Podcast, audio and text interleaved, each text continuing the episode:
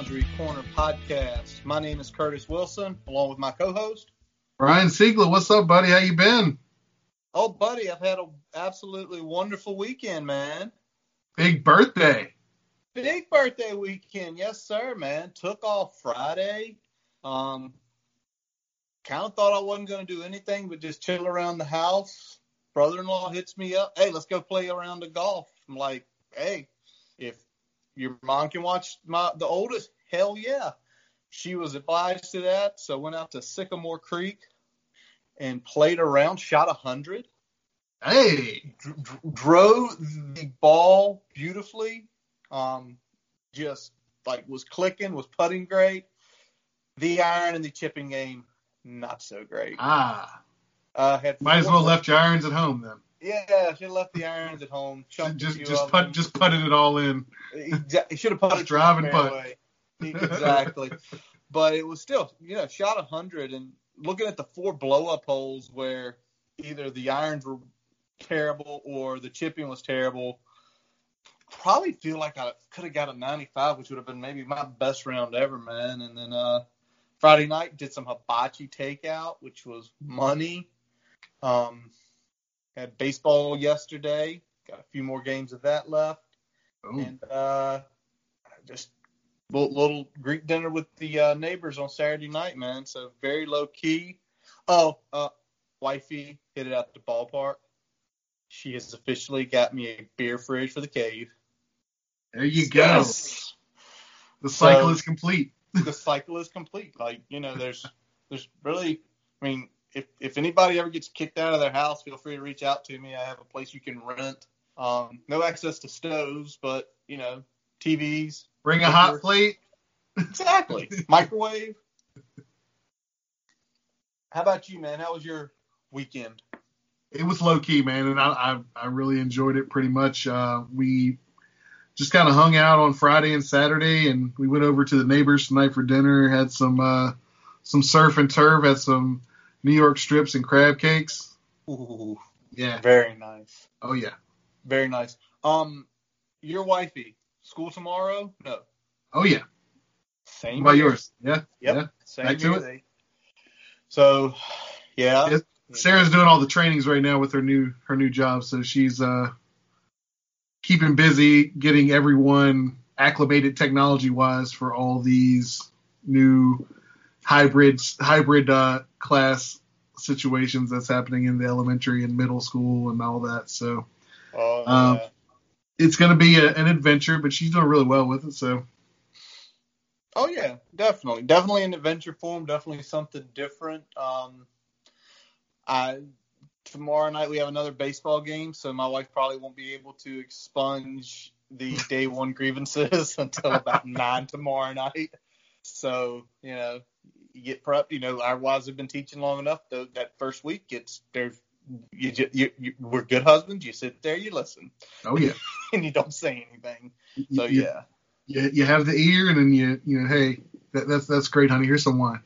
exactly. All right, well, guys, we have a ton of stuff to cover today. Um, been a few days. We were going to record last week. Uh, but you know, life gets in the way between birthdays and while I was working and while I was back to school nights. We missed our opportunity. It is what it is. So we have a ton of stuff to cover, Brian. Let's kind of go back quite a few days now, which feels a long time, and that would be for Cannon Boone committing the offensive tackle, 6'4", 280 out of Dickinson, Texas. I know this got you happy. Yeah, big time, dude. So I was watching this guy's tape. Um, this is continuing the trend we've seen with guys that that Vice is trying to bring in, um, guys that really at the high school level already know how to run block and do it well. Um, this guy shows good promise with reaching, getting to the next level in blocking. Um, showed a few uh, uh, powers where he was leading up in the hole. So I mean, this guy can do a lot of different things from the tackle position. I'm not sure if he's going to end up tackle or guard for us, but I think he could probably do both. Um, you know, depending on um, how he shows out his first year or two here.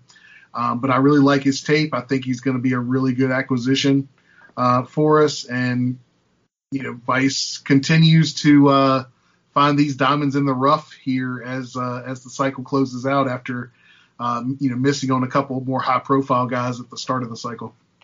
Yeah. Now you talk about being diamond in the rough. I don't think I can consider him a diamond in the rough. He is he's an 87, so he is that other side high three. He's already kind of built. Um, he's a top 60 offensive tackle. You kind of start doing the math. There's yeah. You need two offensive tackles. That means essentially he others one side or the other. He's a top 30 offensive. He's a top 30 tackle. Um, you know, his commitment list kind of unusual. Arizona, Colorado, Purdue. Excuse me, not commitment list, but his offer list. Um, you know, Air Force, a few other schools like that. So he was getting some attention from your mid P5 schools. Um, also some, you know, some Houston's, your Navies. So solid offer list. Um, now, Brian, you mentioned you could see him guard or tackle. Now, if he goes tackle, is he left or is he right?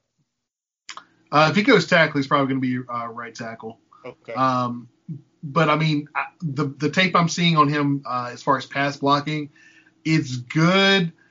He needs to clean up some technique, which I think Vice is really good at teaching. So I think that's not a big problem.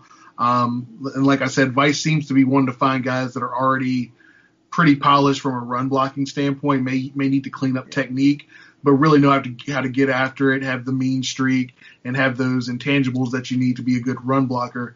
And he's gonna you know kind of polish up that uh, that pass pro.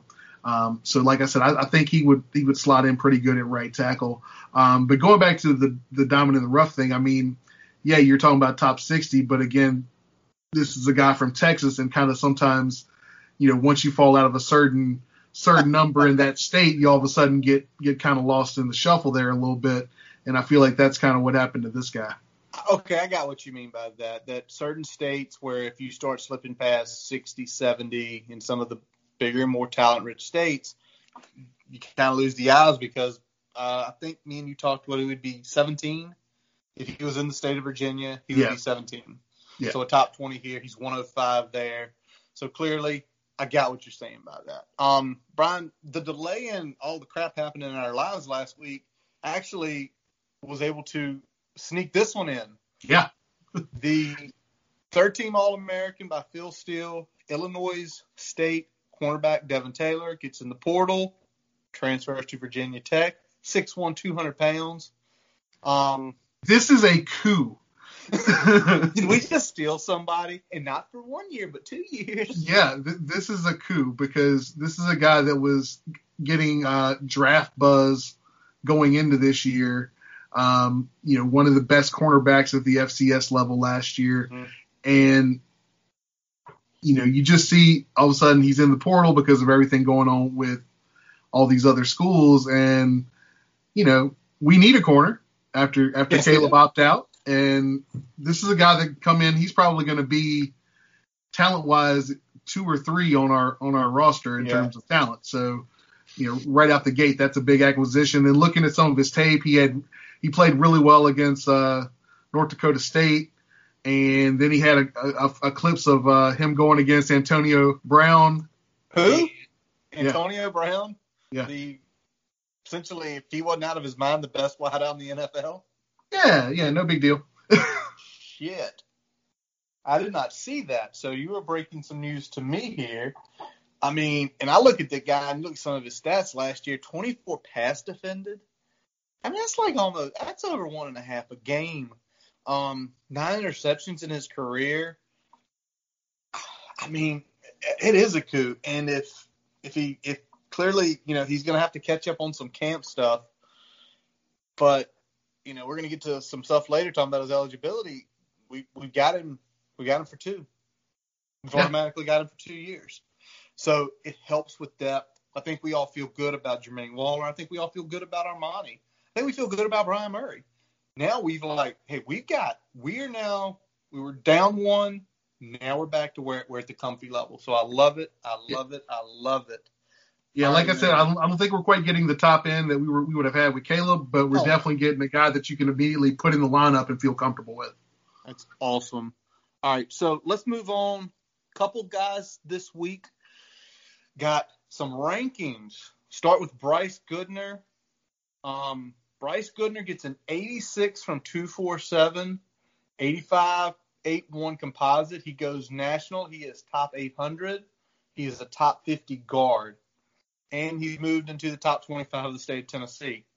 Are you shocked by this, Brian? Absolutely not. This is about where I, I think I had him uh, plugged when we talked about him last uh, taping. Um, 86 is a good number for him. I feel really good about that. Um, I, I, had him somewhere between an 85 and an 87, so that's that's right in that that range that I was looking at. And you know, I, I think he's gonna be a guy that's gonna be a big impact guy, and he's gonna be a guard for us. So um, I'm looking forward to seeing what he can do with that position. Um, I think I just saw someone mention that uh, they started uh, had their first game this week, and he was he's playing guard this year for his high school versus tackle that he played uh, last year. So we'll get to see some more tape on him playing the position that he'll be playing for us now. Absolutely, and, and it's good to hear that. So he's moved from that tackle into the guard. Remember, in the interview with Sunday Saturday, he said Vice wants him at center. I know he mentioned he's taking snaps at practice and staying extra, but just getting inside, I think that helps him even more get acclimated to it. Now, Brian, another guy got a ranking too, and I, I believe you're probably going to be baffled by this one. Malachi Thomas, the Hart County running back, 86 for 247 with an 84.98 in the composite. Uh, shocked? Yeah, I'm not sure why his composite ends up being lower because I want to say his uh, two numbers from the other two um, publications are the same as what Goodner's was, and he's also getting the same 247 ranking, yet his composite is lower. But 247 probably has about a point or two lower than I would have liked to have seen. I could have seen him going as high as an 88 just based on um, the output that he's had and the the dynamic abilities that he has because he's he's definitely that all-purpose guy, but he's also a guy that can um, you know do things in the in the passing game. I, I would have liked to seen a little bit higher number on there. That would have definitely helped us um, in terms of overall class ranking. But 86 is a good number, and considering he got you know wasn't ranked a month ago, now all of a sudden you know he's dropping an 86 on you. That's pretty good. It is, and I think it kind of shocked some of us of that number because of his accolades. Yeah. I mean, he, he's also he's not undersized, six foot, 180. That's a typical high school size running back. It's not like he's five seven, 160 doing these numbers. Yeah. And I think the state of Georgia is playing like the state of Tennessee, so potentially he could get a nice bump. Now, from these guys bumping, we have ascended essentially in the composite rankings, which um, composite rankings. I don't I don't really look at composite rankings. Composite is what is what we're looking at for the class size, but yeah. if we're really looking at it, it'd be nice if we could get something better in the uh, just just looking at the two four seven, um, you know, the ones in the square box there, and not the big number. Exactly, um, and that's the one I look at. The, the people look at the big number, the 39. We we we've broken the 40s. I look at the little number. We're at 34, and with some targets out there that probably can push us over into the top 30, maybe into the top 25. We shall see. Yep. Um, so again, folks who listen, uh, if you look at 247, don't look at the big number, look at the little number. We trust 247 more. They're constantly evaluating, they're constantly updating. ESPN sets theirs about eight months in advance. They never change. They might rank someone if they commit somewhere. Similar with rivals. 247 stays on the game. That's why they're the best in the business right now. Yeah, 247, you're, you're pretty much getting some sort of refresh every month or couple months um, down the road. Whereas, I mean, Rivals is going to, you know, can go six months without really taking a really good evaluation, especially in this dead period where they haven't been able to do the camps like they normally do. Mm-hmm. And that's what they base a lot of their rankings on is the camps. Yep. Um, so, you know, Rivals, especially this year, is even less trustworthy than they would be at, at another given time. And then ESPN is pretty much all about, you know, who's offering these players, and that's what they base their rankings on. exactly. All right, let's move on. Um, Brian, what the fuck is UNC doing? Uh, everything wrong. Everything. First of all, I, I feel like I read somewhere. Did they not test the kids as they were coming back onto campus? did I read that right? They are not testing the students as they come back on campus, right? That is correct. They they suggested having a um, negative test to come on campus, but it was not a mandate. So you're idiots. That's one piece. At least the next thing you could do is when they get to campus, part of their get on campus is get your butt over here and take the test. We need to figure out if you're negative or positive. Yeah. Uh, Virginia Tech was doing that. The Lane Stadium thing. Oh, you're checking in today? Cool. Get moved in, go to Lane Stadium, walk in, get your test, and try to stay until you hear back from us. Yep. They're getting more and more clusters. They've already went online. Um, some kids are pushing back. Their kids were out there. You know, they said they were in at bars over in Raleigh. NC State's also went online only, and you know, as much as you want to say, well, it's the kids' fault, they're idiots for doing that. They're 18 to 22 year old kids. The administrations of those universities screwed the pooch. Yeah. Um, because here's what they're not giving those kids back. They're not giving them back that uh that housing money. They're Nope. not getting that back. Nope. And if I'm a kid, I'm almost gonna be like, screw you guys, I'm staying here. Well, you have to move on campus. No, I'm not. I have paid you- money. You write me a check for five thousand dollars, fuck you. I have Sorry. paid money. I have paid money. You will let me live here. What are you gonna do? You gonna kick me out? Well, we're requiring people to kick out. Um, no, I wrote you a five thousand dollar check. You want to write me that check back? I will be more than glad to leave. It's like home. you know, you already played this shit last semester, and we get the mitigating circumstances, but you had you had five months to prepare for this one, Hoss. Yep, exactly. All right, well, let's move on because the NCAA on my birthday, Holy Voted? shit! on my birthday, votes to grant the extra year of eligibility to all Division One fall athletes. So basically, wherever you are right now is where you get to be next year. This time, there is so much to divulge on this, Brian. I have a feeling we we had one of our uh, one of our guys out in the Twitter sphere reach out to us about doing an episode. I think we will be because There, Dude, there's there's- there's a lot of pieces to this. Um, I'm just gonna say it right now. Like from a moral perspective, it's the right call, but from a logistical perspective, holy shit, it's gonna be a clusterfuck. And do we trust anything the NCAA wants to do right now? No, because the NCAA will mandate this and then be like, y'all figure this shit out. That's the problem. The problem isn't, again, from a moral perspective, it's a good move because you don't know what's going to happen this year. You go ahead before you even get to that step. You say, okay, well, here's the extra year of eligibility. But the problem is, is that the NCAA is not going to say, this is how it needs to be implemented with as minimal gray area as possible. You know that's not going to happen. You know they're going to say, conferences, figure it out, have fun. You get Gray in trouble area- if you figure it out wrong, but you get to figure it out. You get to figure it out. Yeah, I, I have. It's just one of those you just shake your head at because you just don't know, you know, what what Yeah. what in the world. Like again, it's granted, it's fine, but it's already there's not enough thought about. By all means, if they had done anything in the prior five months leading up to this season and mandates, we would probably be like, hey, yeah, they'll they'll they'll figure it out before probably the end of the season how it's going to be done. Zero confidence in that. No. Now, Brian, a few days before that, Mr. Blackshear got his waiver disproved. Denied. So, so wait a second. He can get an extra year. Of, the, again, the logistical stuff makes no sense because you think if this is what you're coming down with, why aren't you just holding all these guys transfer waivers and just saying, basically, when we announce this, everybody can play this year. But Yeah, wh- no. Why are you still punishing kids in a season you're saying doesn't count eligibility wise anyway? Exactly. It doesn't fucking count. um, you know, Anyway, but you know that that's the NCAA for us, and I mean at this point, you know we've had three that we submitted a, um, initial um, waiver requests for. We've had two now, counting uh, Blackshear, that we've submitted appeals for. Um, previously, Brox was not uh, not approved both initial and appeal. We'll Yeah. see what comes out for Blackshear here with his appeal.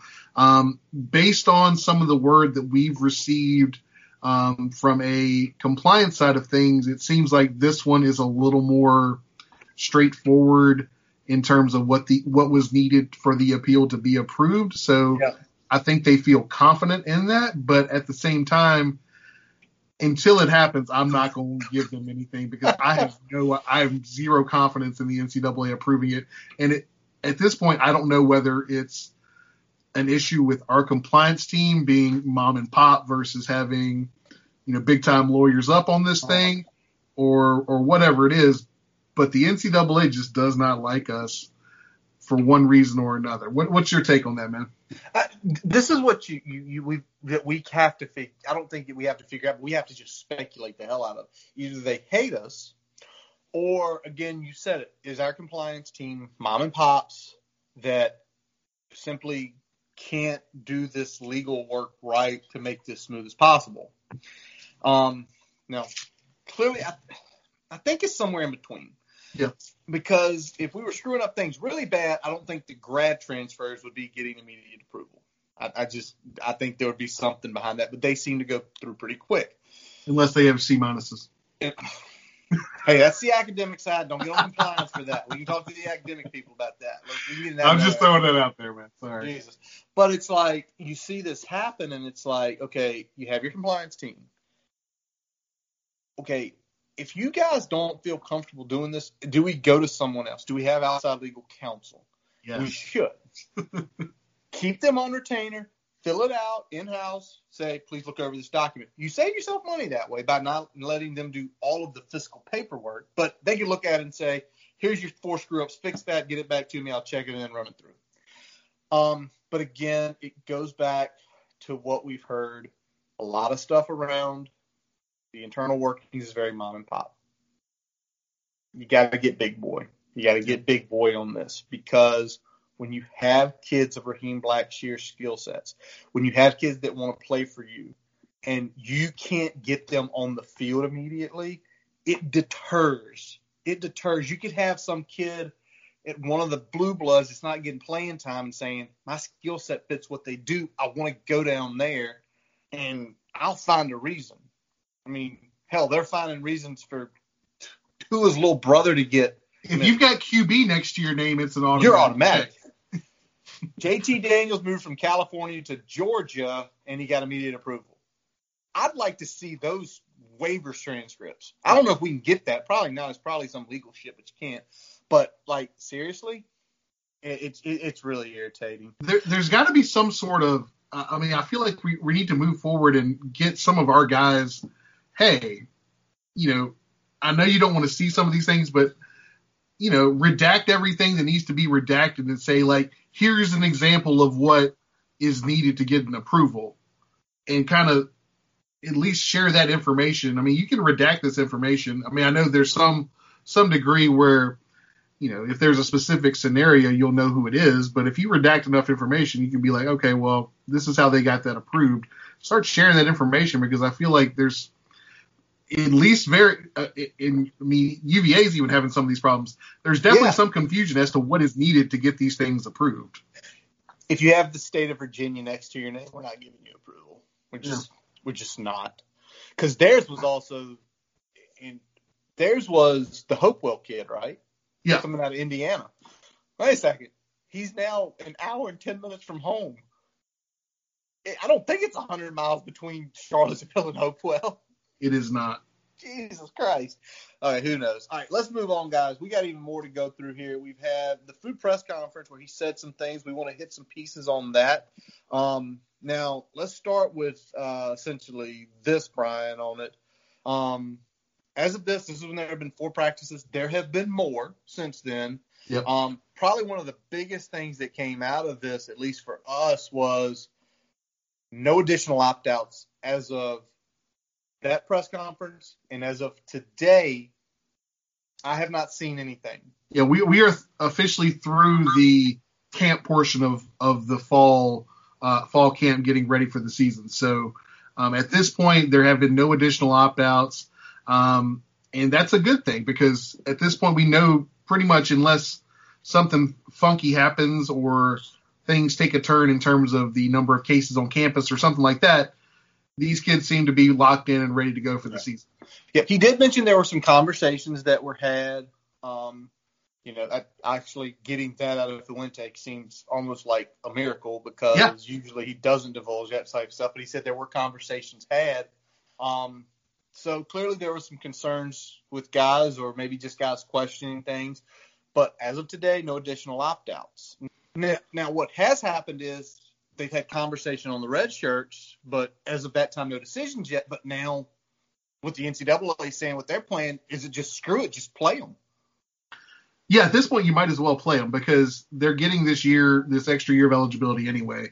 Um, everyone is going to roll into next year as whatever they their their current standing is, um, which is going to be really strange and hard to wrap our heads around but again, that's gonna that's a logistical nightmare to sort out later. So yeah, if, if I'm Coach Fuente, I'm definitely if I need to play a guy, I'm playing a guy, and if and if I have a scenario where I can get guys extra reps, I'm getting them extra reps. Hell yeah, that's the biggie right there. It's getting some of those young guys on the field when possible, and I don't care if it's on special teams or situational stuff, but getting them used to the speed of the game where we know it's very tough. Now everybody else can do this too, um, but for us having this was a smaller class, it makes it easier for us. Like yeah, absolutely. 14 guys to get on the field. I think they can get them all on the field in some way, shape, or form, which is great to know. Um, now, something else that was talked about was how practices are going with all the COVID stuff. And, you know, Coach Fuente mentioned like wearing face shields, and it seems like they're trying to make the drills, the movements quicker and the quick drills, trying to avoid a lot of facing time, so a lot of constant movement. Um, Brian's from someone, um, you know, who went through this, you know, multiple times at a collegiate level. How much of a pain could that be? Because you guys are creatures of habit.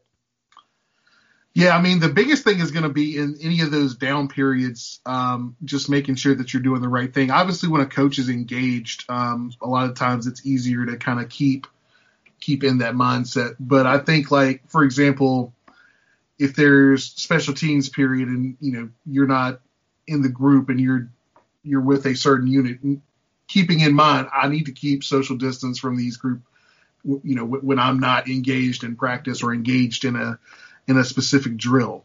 So I think that's going to be the bigger thing. And I think what he said and what I, I kind of took away from it is that he's like, you know, everybody is a stakeholder, whether it be, you know, trainers on the field, you know, whoever is there needs to be a stakeholder in this thing and holding people accountable. And I think that's going to be the key thing is that, you know, you see something that people need to be more aware of, go ahead and speak up, make it known. Um, he said you talked about blowing the whistle and getting, uh, getting distance when necessary. So you know, it looks like everybody is taking ownership in this, and he's giving people license to hey, if you see somebody doing something that's that's not within our protocols, go ahead and say something, and let's keep this thing moving. Absolutely, and you know, it's good to hear about the whistles and you hear about things like that. But the one thing that really caught my ear earlier this week was James Mitchell, Divine Deablo. Man, if you saw some of their quotes, it sounds like the older guys were busting heads almost um, to the younger guys. Yeah, and that's even more more uh, special for Mitchell since Mitchell still got some eligibility left, and obviously yeah. Deablo being a big leader on the field for us. Um, you know, those two guys, and along with Tre Turner, um, kind of seem to be, you know, some of the big three um, in terms of vocal leadership. Yeah. Um, I definitely think Rook is more of a, a, a leader by example. He, he, leads by how he how he plays on the field, but those three seem to be more of the the vocal leaders, and it's nice to see them stepping up and saying, "Hey, this is important to us. We need to do the right thing so we can play and and show what we're made of and take care of our business in the fall." Absolutely. The the best line, the best quote is the upperclassmen tried to let the younger guys know that there will be some type of discipline if they do not follow the rules it was players who made that rule, not even the coaches. If you want to be here, you have to be in here 100%. Um, and so, yeah, I think the the leadership of this team is just shining through on so many different levels, which is maybe the last couple seasons, maybe that's what was missing. um, yeah. compared to the first two seasons when you had, you know, 16 with Isaiah and you know Evans coming in as a junior, and then the next season, you know, you know Tremaine and Ricky Walker, um, you know, but now you've got all these guys are grown up, and now they're the leaders of this team, and they're the dogs who, when they bark, the rest of the team listens. Yeah, it's it's definitely been nice seeing these guys really grow into these roles because we did see, you know, the downside of not having more than one or two guys in the locker room um, that were leaders, and even even in like you know in 18, I mean, we, we had some leaders on the team, but I don't think they were as as vocal as as this group that we have now. So you know there were fewer of them, and they just it just wasn't quite there. And it feels like now you've got guys that have they played the snaps, they've put in the work, and but they also know how to talk and how to communicate with the team and you know let them know um, you know what it is to be a Hokie and what we need to do to get the job done.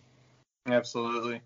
Now something else, um, Coach Fuente was questioned about Justin Hamilton, um, and it seemed like he gave him some rave reviews. Yeah, big time. Um, you know, called him the uh, the ultimate communicator.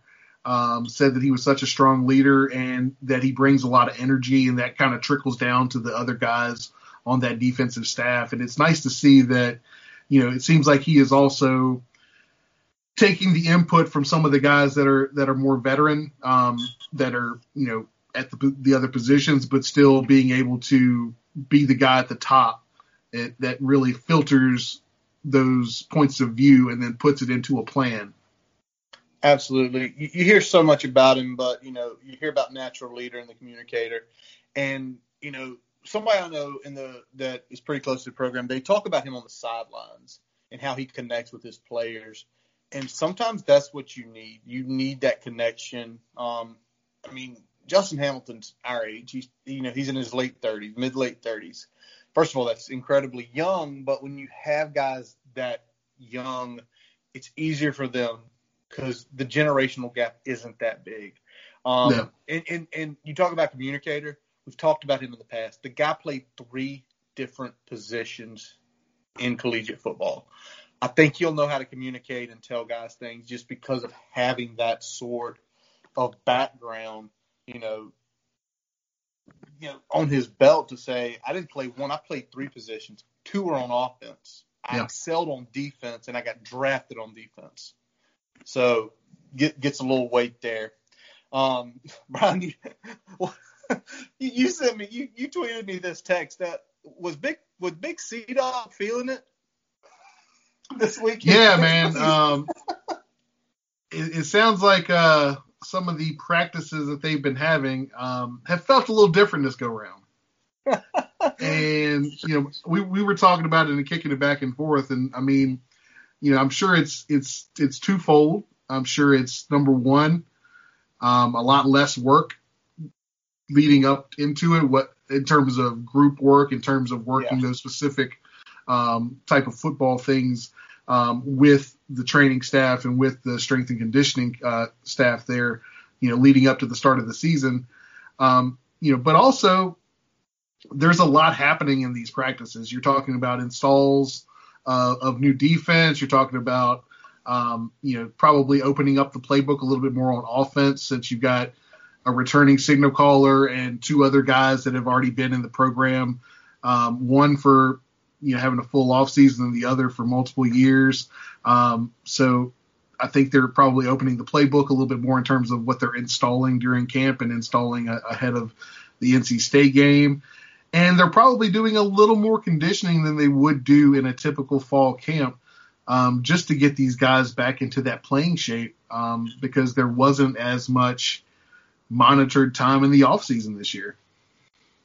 Yep, I think that's exactly what it is. We kind of mentioned they missed the spring practice, and then the next thing that goes on is they're missing that summer. And I know they came back in June, but it was different. They had a they they couldn't quite get in the gym. They had to be in the Beamer barn under some very different type workout conditions.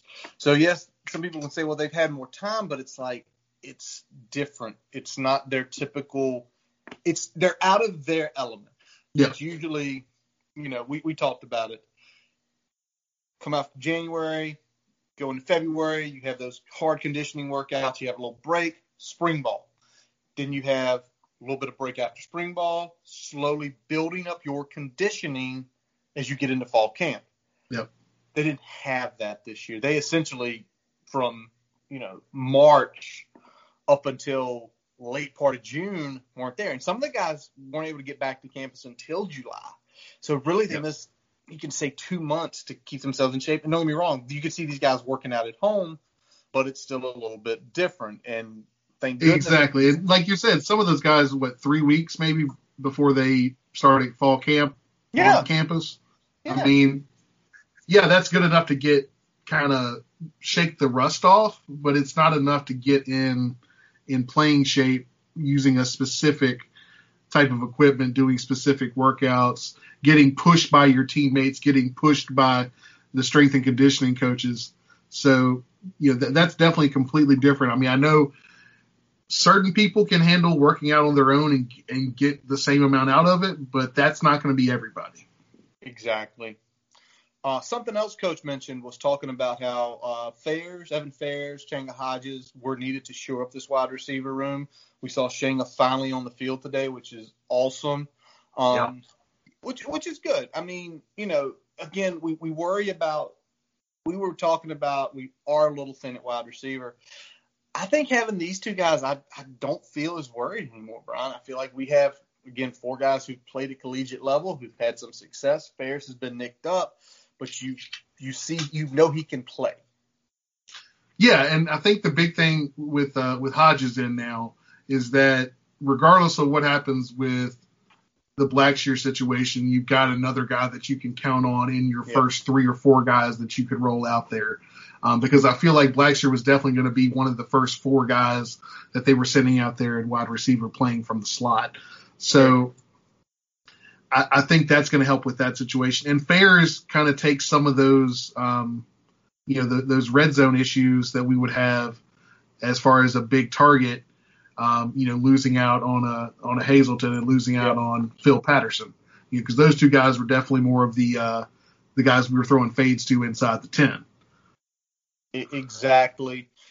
Production it eases it up whether it happens with Blackshear or not. And hey, they can be on the team next year. Yeah, exactly. And and then you know, adding to that, uh, we talk about uh, Payoute's progress, and that's that's a big thing that um, you know Coach Fuente was talking about during the press conference was how much he's went from a guy that's athletic, you know, great athlete, but now a guy that looks like a wide receiver. Exactly. He's taught. He said leaps and bounds um, yeah. even without this spring, which a pisses you off because if he gets those reps in spring, who knows where he is physically? Holy crap! Those pictures that Hokie Sports put out, he looked like a man. Yeah. And, and you know, it's funny. they they uh, Coach Fuente said he was dealing with uh, with allergies when he first yeah. came on campus last year. And funny enough, that was actually something I dealt with my first year at Hampden-Sydney. So I kind of know what he's talking about there. Like w- when they hit hard, especially with getting pushed further than you're kind of used to at a high school level, it kind of kicks your ass a little bit from a conditioning perspective. So um, I definitely understand where he was coming from um, with that because it definitely takes a little more time to get um, you know where you need to be, especially for a guy like him that relies on his athleticism um, as part of his game. So um, you know, seeing him get that under control and now learning the wide receiver position and being able to translate his athleticism into you know a specific position specific role on the team, I think that's going to be big for us. And you know, hopefully we see a lot of him this fall. Um, you know, now that there's some other opportunities at wide receiver for him to step in there. Yeah, and we'll get to some of that later. We're going to give a few more impressions on a couple guys throughout this, but we want to kind of hit everybody real quick here. Um, the next one he discussed why the running back group. You know, he, he said it straight up. He has an experienced group. The freshmen are learning. Um, he did mention uh, Wheatley was dealing with a hamstring injury. As loaded as this room is, just with the number of bodies, that's not good for him. Um, but then he, he, he, and this is what kind of breaks your heart. with the Raheem stuff. And again, we know Fu is close to the vest. Basically, Fu said he has been absolutely remarkable, awesome, and multidimensional through the first four practices. Ouch. and I mean, and, and we we've talked about it though. We looked at his tape and we said that's what he was going to be. So it doesn't surprise me that he said that. It nope. just it it sucks that given what what came down from the NCAA, at least to this point, um, could potentially put the kibosh on him playing this year, um, despite the fact that he's not only an amazing talent, which we knew he was, but is fitting into what we're trying to do as an offense already. There's a reason he chose us. There's a reason yeah. he chose us because, and I'm sure he was looked at by a lot of people just because of his production. But there's a reason he chose us. Now, um, Brian, the other transfer, Khalil Herbert, looks like he's also just like he's the man already. So, you know, looking like he's the lead back. And for us, we like to see that because now we can say, okay, we've got our one-one true running back, um, you know, which is awesome. Uh, I have a feeling you as an offensive lineman, knowing you got that guy back there, it makes you even more excited to get out there and find somebody. Yeah, absolutely. If you got a guy that you know you can rely on to get get those extra yards, run through some tackles, you know, with the ability to also once you get out in the open run away from guys, you know, that makes you want to go out there and, and get everybody that you can because sometimes, you know, it only takes one block. It only takes one block to open up something big for a running back like him. So, you know, that definitely pushes you harder. And, you know, I like what I saw on his tape when he was coming in, and it sounds like he's really um, translated that into our offense and had some success in camp so far.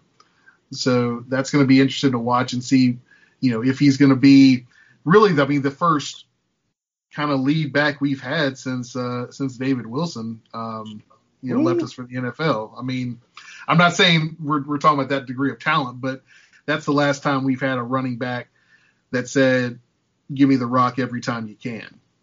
Exactly. All right, we move on from transfers to one of the more highly touted recruits. You mentioned um, Devon Hunter. Um, and first of all, Brian, let's address this. We no longer have a rover. the position is no longer called rover. It is now boundary safety.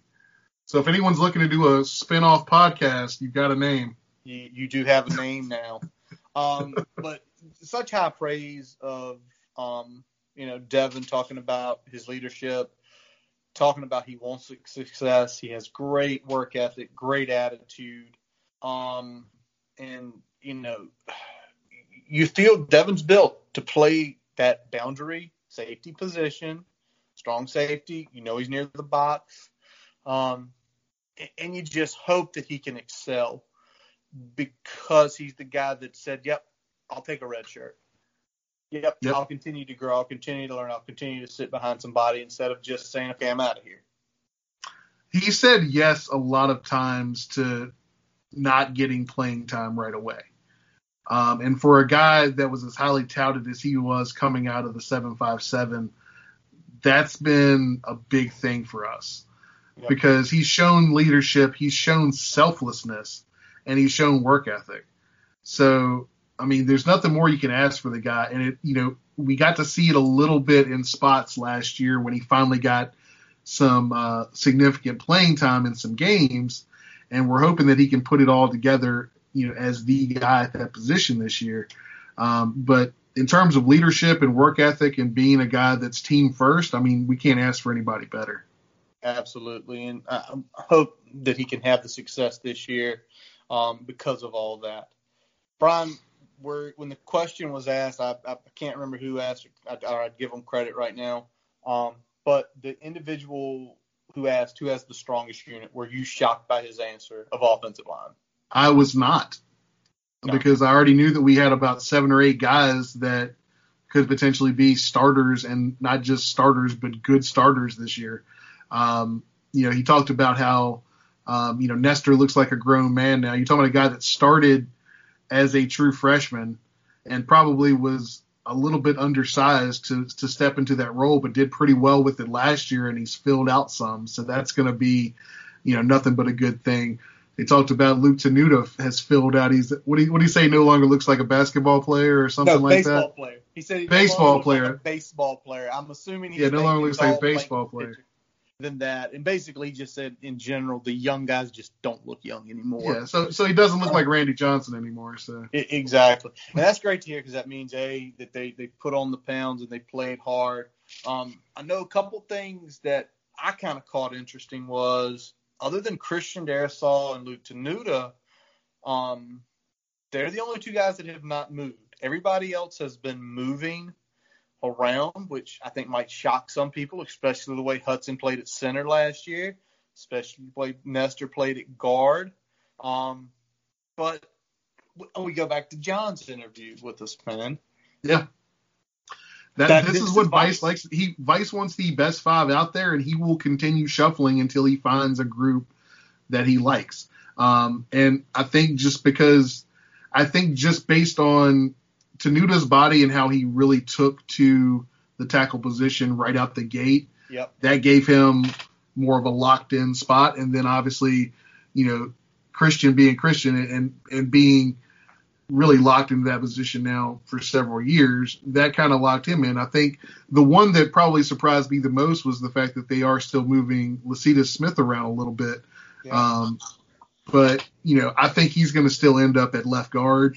Um, I think the the question is going to be is Brock going to be guard or center, and in it, based on that, is Hudson going to be center or is Nester going to be guard or is Hudson going to be guard? But does that matter now? Because the one thing me and you had discussed, I, I can't remember if we discussed it on here, but we discussed offline was, man, we might need to redshirt Nester. He's a tackle. It doesn't matter anymore. Dude, It doesn't. if, if, if Doug Nester's better than Lecitus, let him play left guard. If Hud is better at right guard, let him play right guard. Put Brock at center. You're not losing it. For us as a team, this doesn't hurt us as much. It, I feel like this can hurt Blue Bloods more. It's going to hurt us because Blue Bloods are expecting guys to move on. You know, a guy who gets a seventh round grade from Alabama would just, say, hey, I'll, I'll move on. I'll get picked up just because of I'm at Alabama. Yeah. For us, it's not like that. And to me, man, you, love this year in the depth. Man, next year it could just be the plethora of. We could feel like we could feel like one of those teams that has so much depth it's not funny. Where it's like, how do we play everybody? It's true. It's true. And you know, it's it's a good problem to have. Um, I'd rather have so much talent that you know guys maybe have to look at transferring than not having enough. Um, so it is what it is. I mean, you know, Doug Nester, I think you know he could play guard. I think he could eventually play right or left tackle as well, um, especially being you know six six. So he's got the height, he's got the weight now, uh, coming in around three fifteen. So you know, I, I think there's some options here uh, with our offensive line, especially you know once we see uh, what uh, what Darrisaw decides to do after this year, if he's going to come back for another year, Yep. uh, and you know what uh, what some of these seniors decide to do now that they've been granted a free year of extra of eligibility. It's going to be very interesting. Also, one last quick snippet on the offensive line. Um, uh, Parker has been at tackle, Kaden Moore at guard. I don't think that shocks anybody, but in case you guys um, didn't get to see it or read on it, this is where they are. All right, first of all, big shout out here um, to TNT Tapp on Twitter. You got shouted out by Coach, uh, basically talking about them as cartoon characters, and then discussing their working relationship that they've established, and um, how they essentially are learning from one another, getting better. He feels like Bill's one of the best established defensive line coaches in any form of football. I don't think I think you definitely agree with that, Brian. And he feels Darryl's going to be right behind him in that place. Um, and it's iron sharpening iron. And I think, you know, you saw some of that video, Brian, and I think that made you, and you've seen some stuff in the past, and made you think some different things about what we're going to be doing on the defensive line? Yeah, it's it's big time, and I, like like you said, I think the big thing is that I think they're going to be good complements for one another because they bring slightly different things to the table, but those things are complementary of one of one one another. They're kind of like puzzle pieces fitting together. Like whatever one doesn't have, the other can bring to the table. Um, yeah, Tapp obviously bringing the um, the work ethic, the NFL pedigree, um, and just a guy that can really uh, bring practice up and get people hyped. And then Bill's more of the guy that you know, he knows his shit. He is the guy that can run the drills. He's the guy that can push you harder because he knows the technique, can teach the technique. So, I mean, I just, I think we're going to see some big things. Um, you know, we saw from the, some of the tape from camp, um, what they're doing with the, uh, the defensive line is going to be different. Um, you know, we're, we're no longer, you're, you're going to be looking for a lot more, um, action out of the the defensive lineman than we were typically um, used to. So I'm looking forward to it. Absolutely. Now, speaking of defensive line, one guy they're getting to work with, and it's been kind of confirmed, Mari Barno has moved to defensive end, which I know you're jacked about. A lot of the Hokie Nation's jacked about. Um, hard-working kid. He's so, so well liked, and he wants success at this position. Um, and the way he's built, you know, and and you know things he's done in his past. You know, you mentioned like if, if you want him on the field a lot, this this is what you've got to do. You've got a really good linebacker going. Not to say he couldn't make a great linebacker like backer, but you know, get him out there as much as you can and don't hinder him. Yeah, I mean, because of the situation that we're working with, with Rook just standing out so much, you already got Dax and Tiz working working at backer it was going to be hard for him to find a, a, significant amount of snaps. But with his build, you know, if you can teach him to put his hand in the dirt and rush the passer, he's going to be a force because he's got the size and speed to cause a lot of problems. Absolutely. And, you know, you, you hear about from the the Fuente presser just talking about, you know, they, they, they, they kind of they put it on him. They asked listened to different options. He wanted to talk to his parents, and he got back and he was ready for to make the move. And this is per the coach, and you know he's taking big steps every day. And I think having Darryl Tapp, I think having Bill Teerlinck there, I think that is a big reason why they get to work with a 6'6", 240 pound defensive end. That yeah. is a prototype. That is a prototype.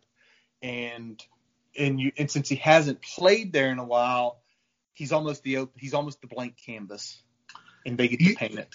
He's the blank canvas, but he's also a guy because he's been in a Division One um, system, and whether it's weight room and things like that, he he understands the process and he's got the body.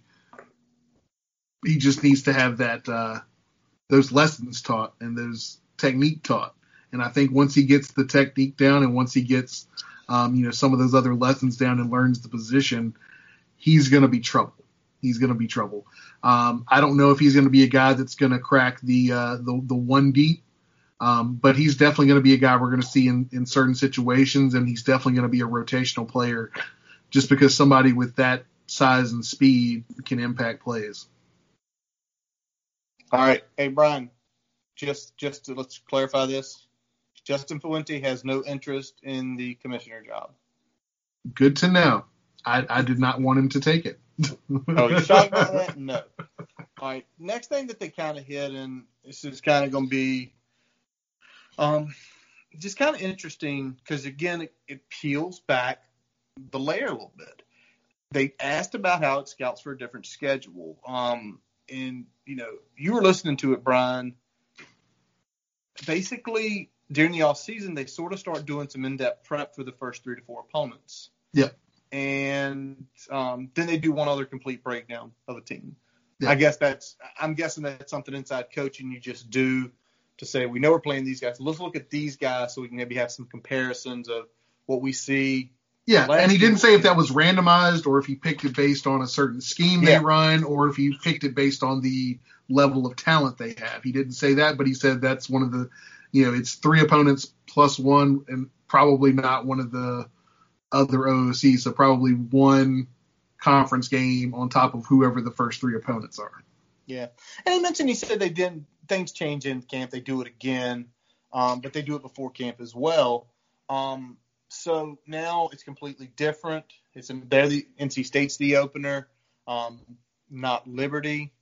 Um, so you know, luckily they get a few extra weeks there to prep for it. Um, but it sounds like they already have some things installed that they do. Now, what really stinks is if you look at through the first three of the four opponents, we're only playing what one of them. so, Yeah. yeah, good, good, good exercise, guys. Now we Yeah. have to throw it all now let's and do it now let's uh you know trash that and let's figure out something else. So keep the Liberty notes. Keep the Liberty notes. Don't Yep. don't trash those. But now we've got to do a couple more. Um, but again, something again pulling pulling the curtain back just a little bit for us, man. All right, so let's hit a couple things, Brian. Just overall impressions, things we're seeing, pictures, uh, tweets, things like that. Um, you know, we've already mentioned Payoute's been impressive, and this is my thought of why that kid needs to be on the field. Brian, do you know or did you know that he runs a 10.6 700 meters? I do now. First of all, that's insanely fast Yeah, for someone who's not going to be essentially a track athlete. I feel like Cole Beck ran like a 10.3 last year, and Cole Beck potentially could be on an Olympic team as one of the relay 100 meter guys. Yep. You convert a 10.67 to football type speed, that's legit 4.4, potentially high 4.3s. Brian, if nothing else, can we just put that man on the field side and just say run, run, run as fast as you can, as deep as you can. If Hendon feels like you beat your guy, let him get it to you. Because if we or if you see a team running a lot of man, put him in the slot and run him up the seam. just seam it, try to let him get by the safe. See, I want on the outside because I think with James Mitchell and some of the other guys, let them feast on the middle because once he beats somebody over the top once, that safety's going to shape, shape, shift towards him every time. Yep. What else you think about P? You know, So what I'm liking is that you know we've talked about it a little bit already, but you know he's definitely filled out. So he looks like a power five wide receiver now. He's learned the position. He he knows the route tree a lot better than he did a year ago. Uh, it sounds like he's kind of the guy that is looking to take a big step from a guy you didn't even see on the field to a guy that you could be talking about at the end of each game. So that's that's an that's an impressive step um, for a guy that mostly played quarterback in high school. absolutely. Um, and I like you know what we've heard from some of the uh, the younger wide receivers as well. Some of the incoming freshmen like uh, Dallan Wright and uh, Tyrese Saunders. Yep. It sounds like you know if we didn't have you know Payoute stepping up and we didn't have um, you know guys like Fairs and Hodges coming in from the transfer portal, that these guys might have saw some significant playing time come this fall, and they might still see some of that now that you're pretty much you know you don't have to redshirt anybody this year um, with those new NCAA uh, rules. So Yeah. that that's impressive for them, and, and those are two guys that I thought could you know really crack in and make some some impact early, and I'm glad to see that they really put that to fruition. Yeah, and, and and if nothing else, you hope for those two guys they get a ton of special teams times. I'm Yeah. really hoping now that this this eligibility rule is out there that James Shibest kind of figures a way to get some of the young guys that could be the potential future starters on the field because get them acclimated to that game speed. Um, we've already talked about Amare. We think that move is great. So many opportunities for him. Um, I told you I'd love to see a Lamborghini package. You know, I mean, yeah, let him go out there, put Justus Reed inside with Mr. Pollard, um, and you know, maybe put another one of those, you know, you know, let somebody else have the other side and just let's go kill a quarterback. okay. I like that. I could de- I could definitely see that happening. I would like to see that as well. Um, you know, I think we've got some other guys that can we could mix and match and put some of those packages together. Um, especially when we get got when we either get a team down or if we get a team in an obvious passing um, situation, throw something out there like that. I'm not, you know, we don't know. We know tendencies of Bud Foster, but we don't know J Ham's tendencies yet. So right now we can speculate and, it's fun, and I kind of like that a little bit because, you know, it gives us a little bit more to talk about and and see if some of the things that we're thinking in our head end up happening on the field. Absolutely. All right, Brian, let me ask this. We go to the first play against NC State offensively. Blackshear got his waiver. Tell me what you want that look to be. Tell me what it would be like the one where if you got in at NC State, they be like, "Oh God, how do how do we defend this?" Oh man, putting me on the spot here. Yeah, I got to man. because Blackshear's that weapon where it's like, uh, you know what? We're gonna go pistol set two back, Blackshear on Leo on the right, Big Stone over in the H back spot, putting Jaden at the X and putting Trey at the Y. I'm leaving Tavon Austin, Tayvion Robinson completely off the field, which is like Jesus Christ. What would be the what would be that set that would just basically make them go, this is not going to be a fun day for us? Oh man, let's see. Hmm. I'm going to go 21 personnel. So we got uh, Khalil Herbert and Blackshear on the field. We're going to motion uh, Blackshear into the slot, and then we're going to throw a tunnel screen to Blackshear. I hear you. I hear you. Oh, you're already calling first play, man. Just a little tunnel to make them think about. Come back second play. Let's run a sweep out of that. Let's run a jet sweep out of that. You can run. You can run a jet sweep out of that. I mean, there's. I, I think we're going to run a lot more 21 personnel if Blackshear gets a waiver, just because we can motion him into the backfield, um, give him the ball, run the jet sweep with him, um, throw him the ball in the slot, throw him screens. I mean, there's just so much of the playbook that gets open by having a guy like that on the field because he can really do everything but throw the ball. Heck, he might can throw the ball. Don't be shocked. Yeah. All right. Um, Brian, is there? I'm not even gonna put the conference, Brian. You got to note it on your conference. Is this the best quarterback room in the country? Yes. Yeah. I say it is. I say it is. Um, we're there, biased, there might, but there might be, um, I don't know, maybe Uga, um, but definitely, uh, if you just talk in the conference, I, I, I have no doubt about what we bring to the table as a quarterback room. So, um, by all accounts, Hooker's looking good in practice. Um, Burmeister's tearing it up pretty good. Uh, QP looks completely yoked. He looks like a, a tight end. Um, he looks huge. but he can sling it. um, so definitely best He best looks- quarterback room in the conference, potentially best quarterback room in the country. Um, Uga's probably the only one I would maybe even think would would be in that conversation that I can think of off the top of my head. I mean, you might be able to think of another one. I really can't. I, I really can't because most is when you get into the third is an unproven guy. Yeah. They might be highly touted, but they're usually unproven. And in this case, it's not. All three all three guys have played and won at Division One um, level. All three have had success, and usually you don't see that. Um, so that's what makes the difference. Usually, if you say one and two's down, all right, well, hey, we, we've got a five star freshman. We can throw him out there. And, uh, he'll probably do okay, but it's still a dice roll. Yeah. So for me, that's why it's, you know, three guys get to game plan with each one a little something different. And if something happens, you, can, hey, go do your thing. Yeah.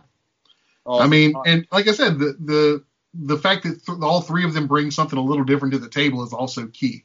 Um, you know, Hooker's definitely the best all around. I think between com- combining ability to make plays with legs, good arm, can throw the deep ball, um, accuracy. You know, Burmeister's a guy with some some really good athleticism that can also you know sling it downfield a little bit. And then you know, QP is a guy that you can run those quarterback powers, can um, you know really make guys think about short yardage, and he's got a gun. He's got a gun. he's got, got a gun. gun. He can he can get the damn ball down the field. Yes. So all all of those things, you know, complement each other in a lot of ways. With Hooker being the guy that does more things better, essentially. Yep, more things better, more composed, very very risk adverse. Yeah, doesn't turn the ball over. He's, he's also got those eyes of, of a guy that knows, you know, isn't isn't phased by what comes at him during a game. Like you look at his eyes, he always looks locked in. Like there's not a lot that phases him, good or bad. Absolutely, man. All right, you you made note here, and we've mentioned it earlier. This offensive line, the, these are really good players. Probably, man, Brian, I feel like this might be the best offensive line, and you know, maybe since the Jake Grove lines, maybe since the Duane Brown line. So, 12, 15 years, 12, you know, 17 years. Definitely so, the best combination of talent and experience that we've had in a good long while. And we're deep. Yeah. Tell me just just what you're getting, what you're feeling, what you're hearing. Who do you think's our five? That first play. Now we, we with Vice we feel like he's probably gonna everybody's gonna play at some point. But if you think this is how we're gonna roll against NC State, what do you think it's gonna look like? And you know, and who's your I'll let you go seven. I'll let you cheat a little bit. Like these are the next two guys in that'll be immediately rotated in. All right, so let's see here. Obviously, we're going with uh, Darrisaw at left. Um, definitely think Lecitus is going to be locked in at uh, left guard. Okay. Um, and I think Tenuta is going to win the battle at right tackle. Okay. Uh, yeah. Okay. Let's do the easy ones. Why don't you? do these out of the way. Right All right, so I think I think Brock is in, in is going to end up slotting at center just based on what I'm hearing from camp. Yeah. Um, and I think that you're probably going to look at Nester at guard with Hudson and uh, Silas being the two swing guys. I, I, I, think you're right about that, and I think that's the exact combo too. I think as good as Hudson is at center, Brock almost seems like he has been the leader of those guys. And it makes it easy with Brock because Brock can play left, he can play center, he can play right guard, and he's even spent some time at tackle. So if you're talking about, well, let's mix it up, well, it's easy to, hey, we're gonna take we're gonna take Doug out this series and put in Hud, or you know, we're gonna let Brock take out this series and put in Hud. We'll move Brock to right. We'll move Doug to left. I think that's the seven, and that's no knock to some of the other guys, man. Again, I've told you I'd love to see us when we get up like 14 on the team, mid fourth quarter, seven and a half minutes left. Fuente just like we're running, uh, we're gonna run seven offensive linemen out there with Quincy and uh, with Quincy and like Marco Lee or Jalen Holston, just like we're just gonna run power right at you. Boom. You're not by the third time you're not tackle eligible. Tackle eligible. there will be no throws. It's like just fire off the ball, find somebody, and slam them down. So yeah, that's that's my dream, and I'm sure most offensive linemen that's their dream to put seven offensive linemen on the field. Oh yeah, you get up, you get up late and just throw seven out there and just pound them into submission. That's like some crap you do on Madden or the old college football games where it's like, huh, let me see. I'm gonna put you here. I'm gonna put you here, and I'm just gonna run off tackle. Yep. And you see them in package with, substitution. Put the tackles at the tight end, and let's roll. Let's roll. and then it's like we're gonna run. We're gonna run off tackle. So wait a second. Wait a minute. They're in. What? What? You're, this isn't fair to those poor defensive backs. They're about to get smashed. Yep. And then the, the, the computer's dumb enough to be like accidentally running nickel one play, and they just get completely annihilated the they have like three injured defensive backs on one play. Love it. All right. So we went through a lot here, guys. A lot of our perspectives, Coach Fuentes. Um, so this is what we want to ask: Which fresh face do you think is going to provide the most impact this year? Brian, who do you think? Ah, So let are we pretending that the waiver doesn't get approved, or are we or are we saying we can put Blackshear in this puzzle? You can put Blackshear in the puzzle. Blackshear. I am shocked. Shocked. Not that shocked. You you've loved that guy since our first episode. Yep. I, I'm gonna go a little different. Blackshear's big. I think Jaden is the guy. Okay. Since we have since Coach Fuente has been here, he has not had somebody with that type of a lead speed on the outside. And you you talked about a lot of the stuff Fuente and Cornelsen like to do. If you have that one guy that can take two guys with them out of the box, you think of the space for Blackshear. You think of the space for Tre Turner. You think of seam routes for James Mitchell. You think of lanes for Herbert. You think of running lanes for Hooker. I think if he, if it's just that post and getting him on some screens to use that athletic ability, I think this offense, which it's admit it, let's let's admit it, that anybody wants to come out there and go hard at Fuente's crew. Our offense has not been bad. No. Has not been bad since he stepped on campus.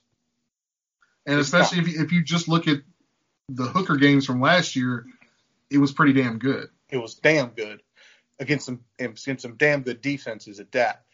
So I feel like he's the guy that if that fresh face could provide the most impact, I think you will because I think you put him out there. The scouting reports are going to say on him he's freaking fast. Yeah. You're going to see that free safety. He's not going to be 10 yards. He's going to be 20 because he knows if you know my left cornerback gets beat and I'm not 20 yards back and they put it on the money, it's a house call. Yep. Yep. And this is this is no uh, disrespect to guys like uh, you know Herbert or Barno that are potentially going to see some big impact this year as well. So um, no, to, to Hoffman, to Yeah. Barno, to Hoffman, to all these guys, to Changa Hodges coming in, even to Devin Taylor, who we mentioned. It's Yeah. no disrespect to them, but we just kind of you see Blackshear as I see Jaden. You see them that if we get the ball with things we do on our offense, how they can affect the game. It goes us from being where we've been last few years, somewhere between about 60 and 35, to potentially being a top 20, top 15 offense. Yeah. And if that happens, watch out. I think the difference between our picks is that I see how Blackshear can directly impact things, and you see how if Peyo can do these couple things really well, how much it'll open up everything else in the offense. I think that's really the two differences between our picks there. Exactly. All right. So that is going to wrap up this episode of the Boundary Corner podcast. My name is Curtis Wilson. I'm Brian Seekla. Follow us on Twitter, Facebook. Subscribe to the podcast on your favorite source, including Spotify and Apple Podcasts. As always, we let our buddy Jason Long play us out. Catch him on Spotify and Apple Music. Thank you always for listening. And as always, let's go. Hokies.